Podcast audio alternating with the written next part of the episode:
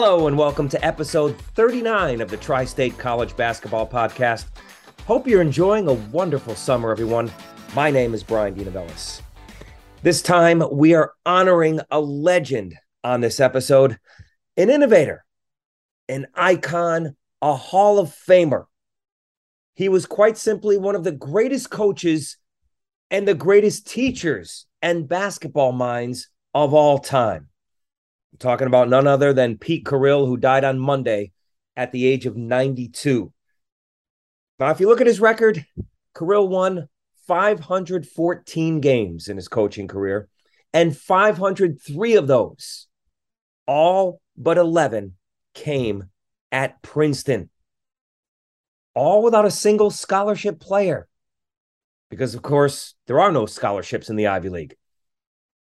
You won't find an NCAA championship on his resume, but you will find an NIT championship in 1975 when the tournament was still a big deal. That team, by the way, finished 12th in the country in the final poll. You'll also find 13 Ivy League championships in his 29 seasons at Princeton. But look, Pete Carril, as much as it was about wins and losses and titles.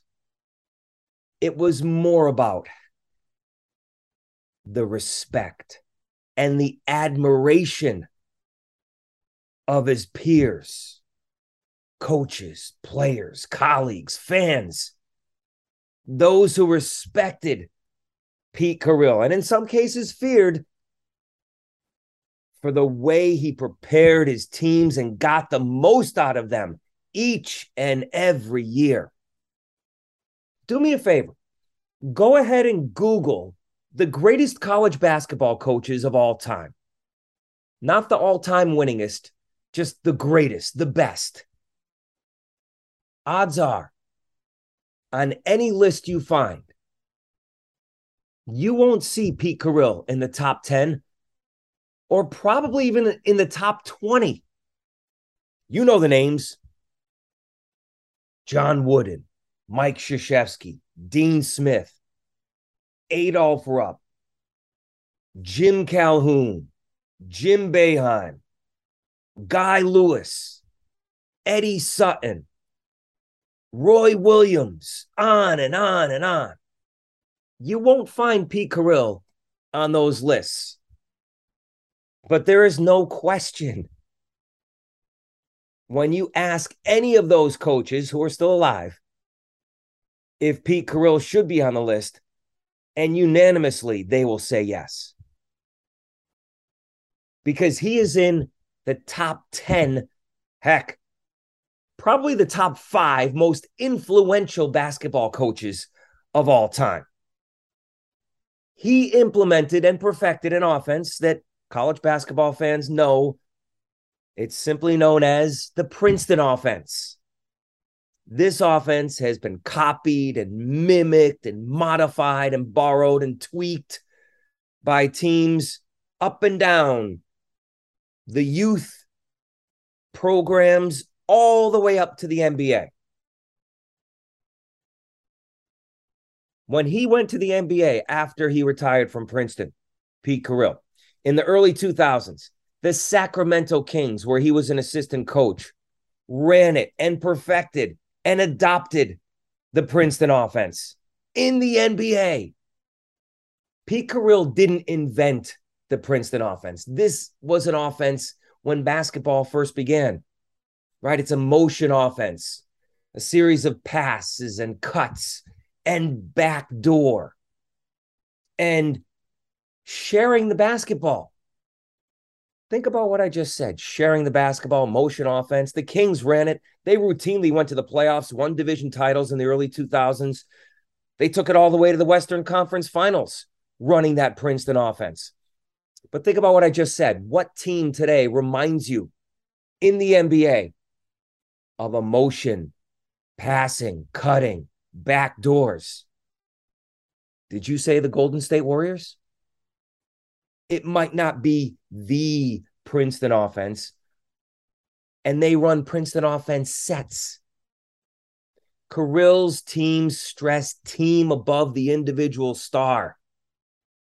And by now, you know, or you've heard, or you remember, or you've seen highlights of two of the most memorable NCAA tournament games of all time, where Princeton was heavy underdogs against the bluest of blue bloods, against number one teams and defending champions. The first came in 1989, and it wasn't a victory, but it was a loss where Princeton nearly became the first 16 seed to ever beat a one seed.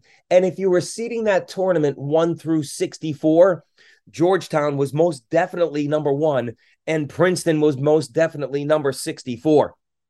They came within a whisker of shocking Alonzo Mourning and Dikembe Mutombo and John Thompson's mighty Hoyas losing 50 to 49. If not for an Alonzo Mourning defensive play on the last shot of the game. Did he foul him?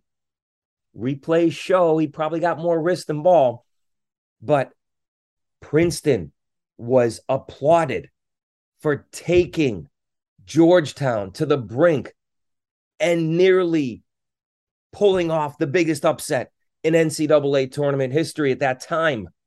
That game, that performance by Carril's Tigers has been credited with saving March Madness. There were people, athletic directors at the time, trying to take automatic bids away from the smaller conferences in order to give the power conferences more bids. They felt like too many of the little guys didn't belong. They couldn't hang with the big boys. But that performance ensured that there would be room at the table and a ticket at the dance for the little guys, the George Masons, the UMBCs, and of course, locally, the St. Peter's. If Princeton didn't come that close to shocking Georgetown and proving all of those cynics wrong, we might not see March Madness the way it is today. And we wouldn't have seen a 16 seed like UMBC upset Virginia or St. Peter's take down mighty Kentucky this year. Carril proved them all wrong. And eventually, eventually, after so many near misses and near upsets, broke through in 96 when Princeton stunned defending national champion UCLA 43 41. A 13 seed beating a fourth seed. Was it the biggest upset of all time? No.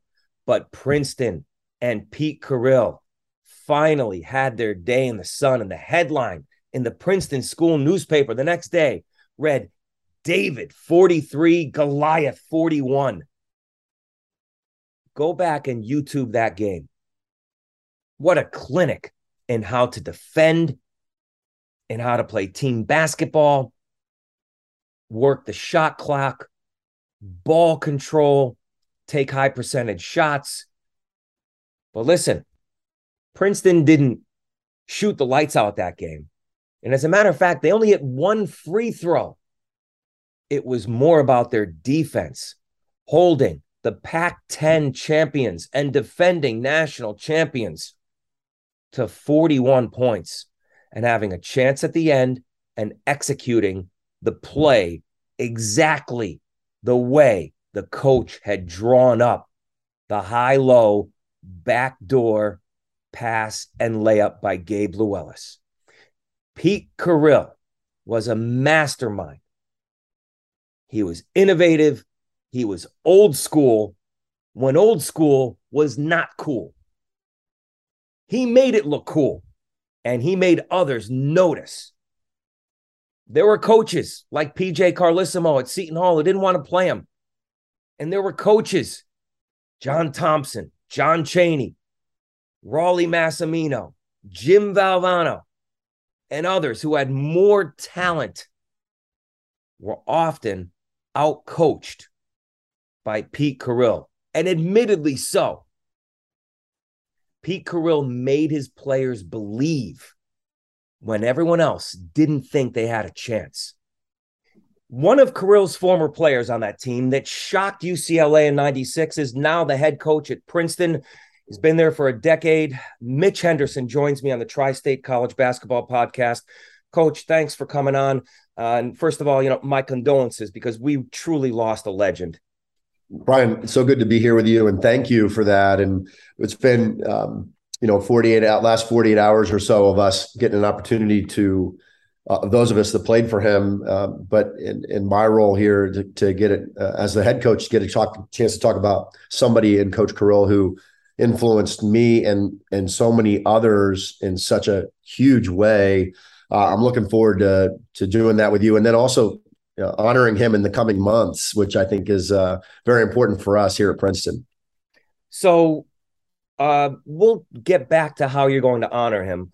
Uh, let's just talk about what Coach Carril meant to you as a player, a person, a coach, uh, and others uh, that you played with. You know, I, I, think it's best for me to talk about it in, in pieces. And um, so, you know, I had two different chapters with him. Um, first, as a player, you know, in the recruiting process, and I would be, um, I, I, wouldn't be the only co- player would say this, but I remember on my official visit, he comes up and he and he's uh, we're sitting at Conte's, which is the pizza place here in in Princeton, and he says, uh, you know, hey, we like you. You can't shoot. Uh, you don't dribble the ball very well with your left hand, but we'd like to have you. and um, there was a very much of a culture of honesty right up front that you you didn't know then what it was like to play for him, but you got a sense that you know we we knew then that he was he was already a legend. You know, I'm, I'm getting to him at the end of his career. This is 1994, actually, and um, and then you know it, it was a bit of a of a test of a of a measure of who you were to see if you could um, still say yes to come after hearing something about you that was, of course, true. Right? Like he wouldn't tell you anything that wasn't true, but he was unafraid to tell you the truth all the time, all the time. So that was my first experience with him. And then you get to then you get on the court, and um, it's a it's like a just an immersion into his way of seeing and thinking. And that's what I would say is you don't you don't realize what you're stepping into until you get there. That his um, and, and we could get into the specifics of it, but his way of teaching and coaching was very direct. Um, he was a genius. He was so like a social psychologist. He could be difficult. He could be mean. Um, but really, what he was trying to do was to get you to understand that hard work and to be the best version of you was the only thing that mattered to him. That was the only thing that mattered to him. And it was, you know, you can't separate the person from the player, was what he would often say. And, and, and that was that is very true of coach. So were there any memories or, or you know moments stories from practice that you remember that he really came down on you specifically and yeah. tested you? You know, I think he sensed in me, and, this was true of me, that I wanted to be good, but I hadn't played enough. I was a three sport guy in college and high school. Um, but he would find the thing inside of you that he knew he could push just a bit and then sort of relate that to the culture of the program. There's a show that was on Nickelodeon when I was growing up, but the coach was fond of called Car 54, where, you know, um, and I can't remember it, but it was it was this thing in there where the, the car 54 would always get lost, and it would be car 54, where are you? And yes. I forget who was in the. I, I right now I'm I'm thinking it was Jerry Lewis, but I can't remember. But he would say to me like, "Why aren't you an expert dribbler?" And then if I would if I would mess up in starting the offense, just starting the offense, the guy before me who was the point guard was Mike Brennan, who's now the head coach at American and he would say, Mike Brennan, where are you? And he would kind of look up into the rafters. This was his gift. You know, you may, you sort of hated him in the moment, but the the the the way it affected and hit you was so personal and it was so public.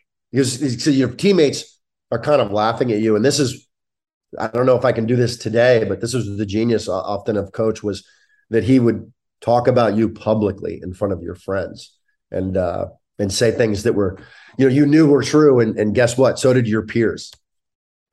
Yeah you probably couldn't get away with that today. Um uh you i think it's maybe you could if you're him because he's he was so gifted at it. But I have found that privately you do that and publicly you you praise. Uh, there you go. Yeah, yeah. I think uh, that works more with yeah, but athlete. But, I mean, when we have the memorial service at some point in September and all the former players come back, you know, I wish everybody could be a fly on the wall to hear the stories because they they come out and we all have stories about ourselves and about others. And coach would go down the line. We called it going down the line before and after practice every day. The practices were long. And he would go down, Brian, you need to work on this. Mitch, you got to do this. You know, and it was it was rarely complimentary. It was always what was what was stuck in you. Are you a three car garage guy? Which meant, did you grow up with three car? Did you come grow up with three car garage? And if so, you had to overcome that. How close did you live live to the railroad tracks? Have you ever stolen from the dime store? You know, uh, you know, I, I, bet you never did that. You know, it was like always um, more about kind of who you were becoming and what were you thinking about it the way he was.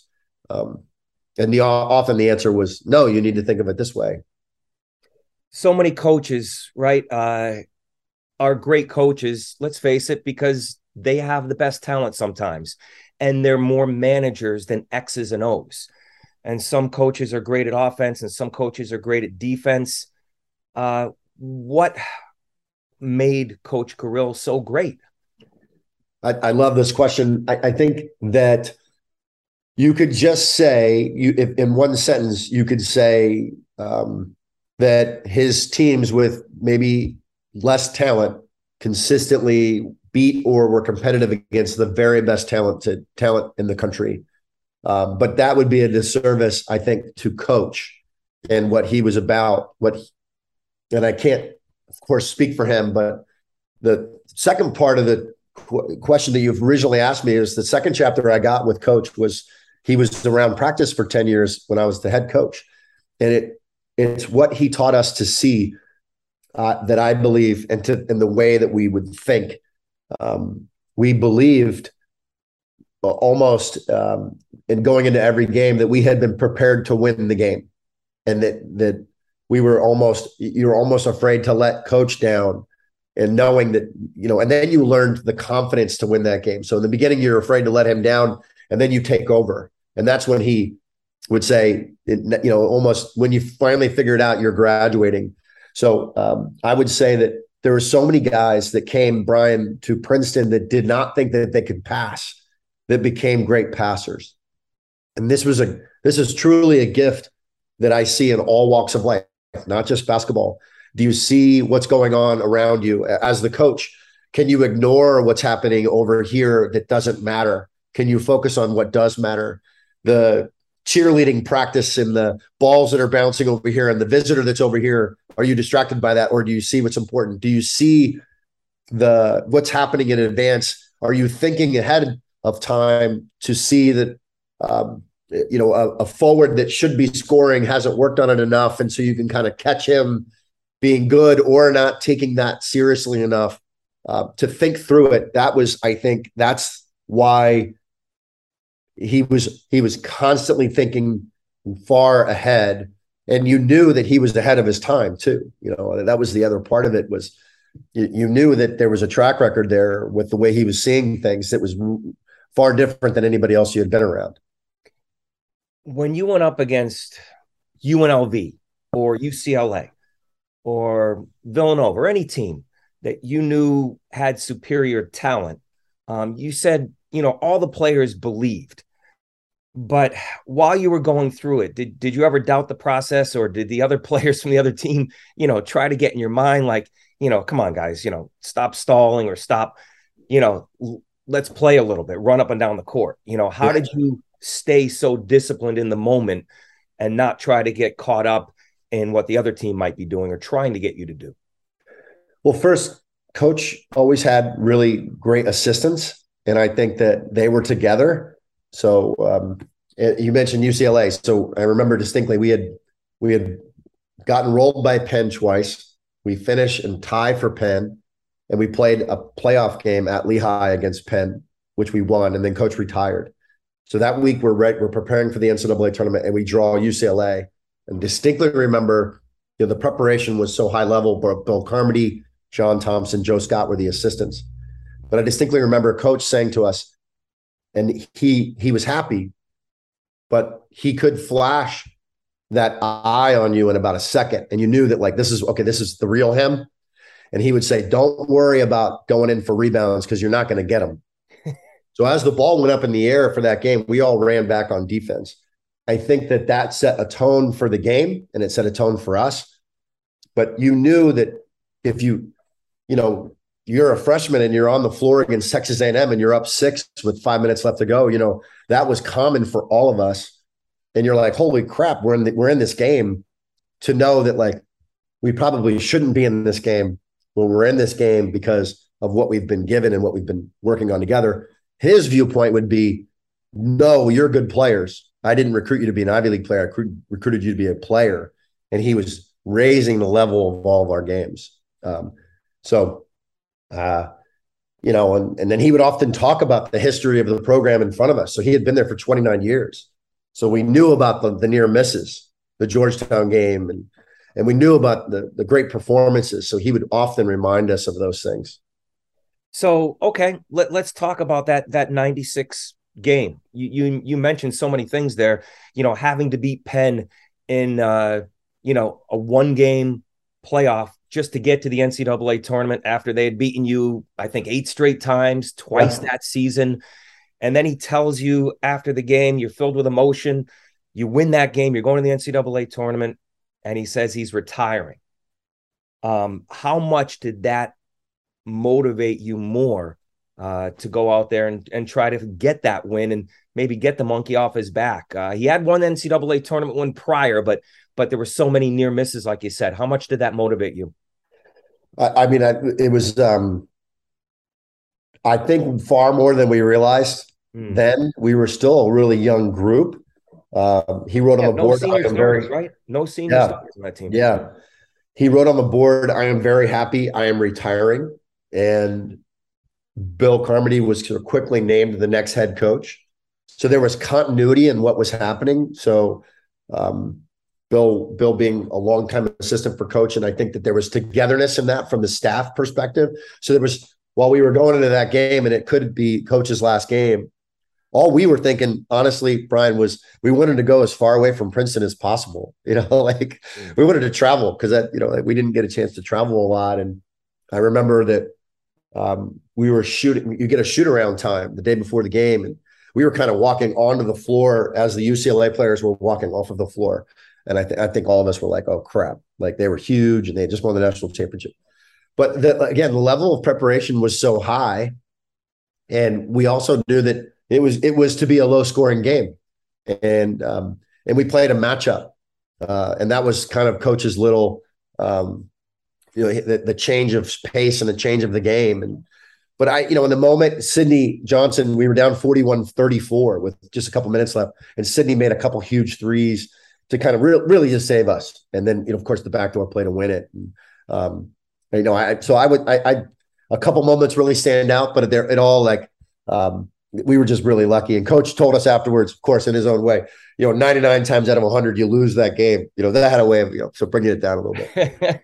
One shining moment, right? Yeah, that, yeah. That's that's all it takes, really. And and that's what, you know, makes the NCAA tournament so great. Look, it was 26 years ago, Mitch, but do you remember anything from that huddle? You know, it's 41 41. You you you erase that seven point deficit, 21 seconds left. Uh, you get the rebound, you call timeout. And uh, did he draw up that backdoor play uh, yeah. to Wellis? We had, uh, and, and you know, I think revisionist history here. I you know, but we, I think all of us, I've sort of talked about this game at the 25th anniversary of the game, but my memory of it is we we rarely called timeouts, but as we crossed half court, I could see coach standing with his hands in a timeout formation, like timeout. And so I remember sprinting over there, and the coaches were together, and we had a play called center forward backdoor. Most of what most of what we do now, and even then, is named exactly as it is. So you hit the throw the forward the ball to the center, then the forward cuts backdoor. And we worked on this play a lot but the league and the league, you never got it. Everybody had scouted it. So we knew we weren't going to get it. So it was very distinct. And I think it was Joe Scott, like, hey, run center forward back door, and it's it's not going to be there. Then get it the second time. And coach often said to us, you know, you you've got to be a good guile is the most important thing. Uh, acting, uh, mm. acting like it's not there. So the fake was to the, the cut, it's not there. Act like you're going to the secondary option, and then Gabe run back out to the three point line, and then do it again. And it was like the pass was perfect, the layup was perfect, threaded the needle. So, um, you know, I mean, again, like we um, a play we had run a lot, but it wasn't always the one we were able to get. The the amount it's just it's just amazing. I looked up some of the highlights of that, and and you're right. I mean, that's a freshman making that play too, and and and Gabe Lewullis and and and going in there. Um, you're you remember that that iconic picture of you with your hands in the air and you know, jumping up and down. Um, you know, what does that win mean to you to this day? Um, and all the people that were there with you uh, that you're still friends with, your teammates.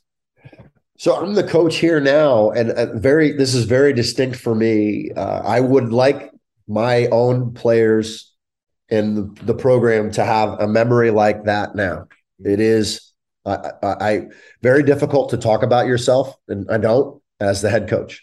So I don't bring this up with the the current team ever, uh, because they they you know they like it, but they don't care, they they want their own vision, and that's really what we're trying to do. I mean, as much as Coach was a great coach, he rarely talked about himself as a player.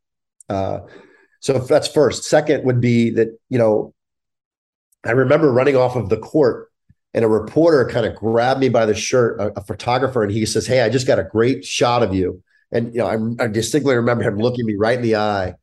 And that photo, then you know, this is so more of the age of newspapers was all over the country. What we didn't realize was it was also an iconic moment and a special moment for all the current students here on our campus.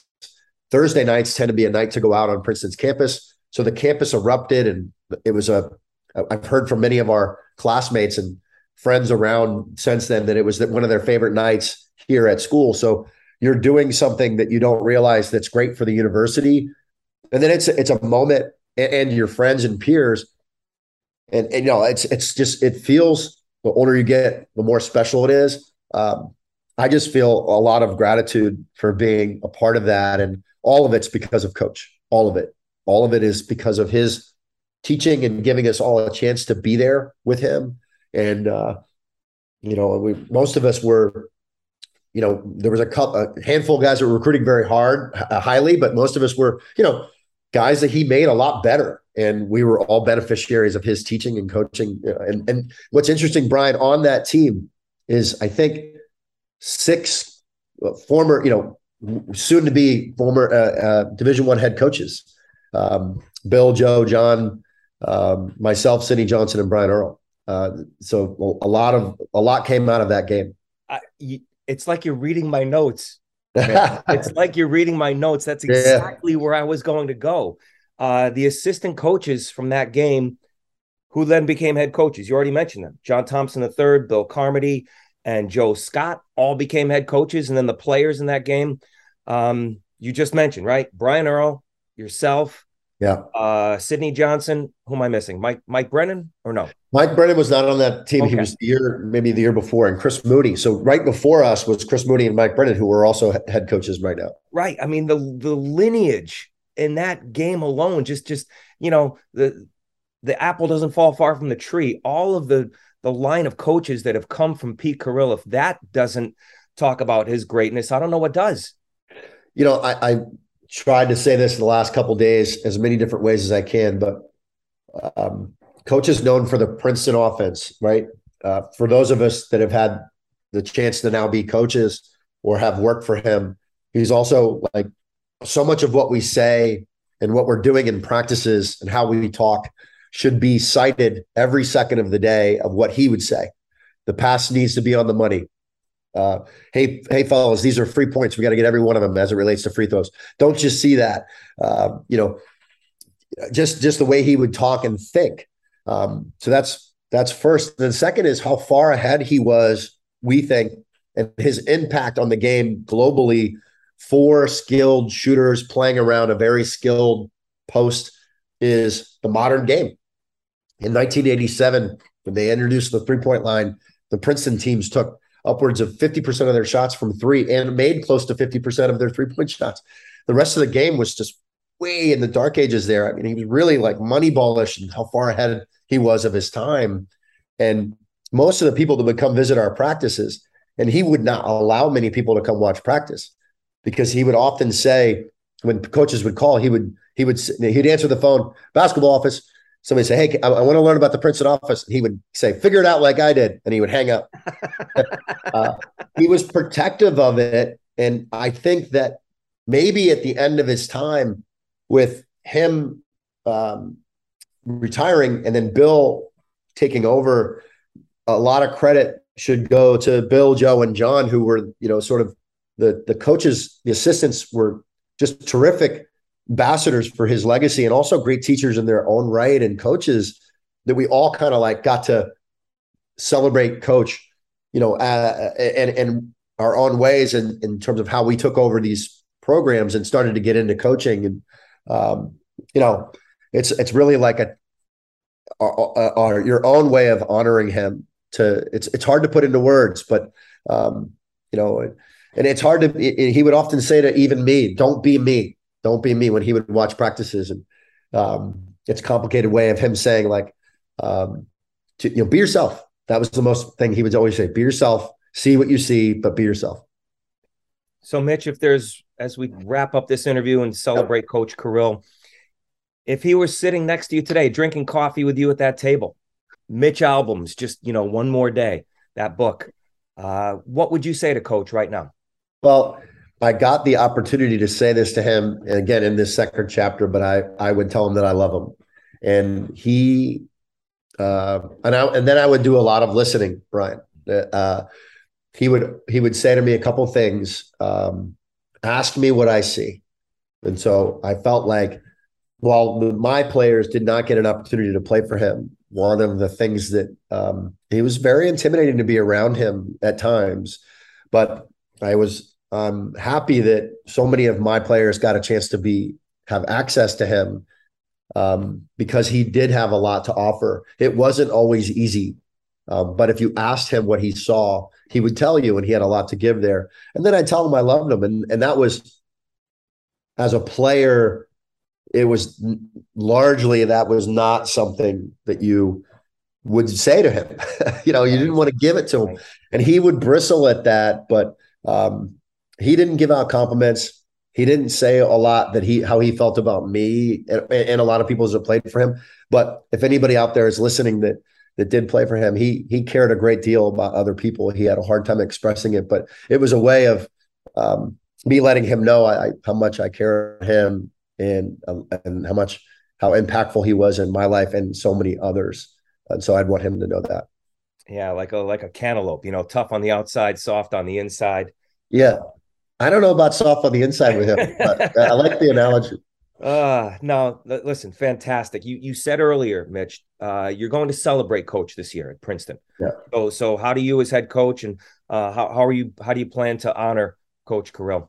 Well, we're, we we've got to do something in the family's wishes would that we would do some sort of a memorial here at Jadwin, and that was Coach's favorite place right here in Princeton, and we'll do that and it's very clear to all of us what was important to him, and what's important to him is that that that you as teammates are together, and that you have a shared experience, a brotherhood, a bond together, and now we get to do that in, around him and in his memory, and and drink beer together. that would be what he would want us all to do. Um, so uh, I think that that's the the first way of honoring him, and then we're going to do a, a, lot of honoring publicly. Uh, you know, coach wore bow ties when he coached. Um, mm-hmm. well, maybe there's a way for us to do that in, as coaches in the country. And uh, we're going to have some really special ways to honoring him here at the university. But the first way to do it is is to play well, you know, as the current team. And so that's our charge here is to to play hard, play well, play together. Um, that would be what he would want. Uh, it, it's just fantastic, Mitch. I, I appreciate you know uh, 30 minutes of your time. Uh, It flew by. I enjoyed listening to all the stories and your memories, and and who better to talk about it than uh, a player who went through the system and and uh, was a player under Pete Carril and is now uh, in Pete Carril's shoes on Pete Carril court at Jadwin Gym than than Mitch Henderson. So Brian, this, so this, is a real honor, and I, I'm I'm uh I'm right now I'm the head coach at Princeton, you know, and I'm I'm the voice here in one way, one voice, but there's hundreds of voices that are very important to the legacy of coach, and I'm really um, excited for all, all, everybody to be able to share their words here. And this is a real pleasure to to be able to to talk about him with you, Brian. Thank you. Fantastic. Thank you. Best of luck this season. You guys came right. within a whisker last year. Yeah. This year, hopefully, you cut down the nets. Thanks, Brian. Appreciate it. Okay. There it is. Mitch Henderson, head coach of Princeton, 26 years ago, 1996. Mitch Henderson, Sydney Johnson, Gabe Lewullis, Steve Goodrich, Brian Earl were shocking UCLA and giving Pete Carril that one shining moment. We lost a legend, but Pete Carril forever has left his mark on this game from New Jersey to California to China and Europe across the globe. His life, his legacy, his Princeton offense lives on in today's game. I think it would be fitting to end the podcast with this quote by Coach Carril while he was still coaching at Princeton. He once said this about winning a national championship, and I quote Winning a national championship is not something you're going to see us do at Princeton. I resigned myself to that years ago. What does it mean anyway? When I'm dead, maybe two guys will walk past my grave, and one will say to the other, Poor guy, never won a national championship. And I won't hear a word they say. The brilliance of Pete Carril. Thank you to Mitch Henderson. Thank you. I do appreciate you listening to this special podcast honoring the legacy and life of Pete Carril. I'll be back very soon with another podcast. My name is Brian Dinavelis. Give us a follow. Tell your friends about it. The Tri State College Basketball Podcast. Until the next one, so long.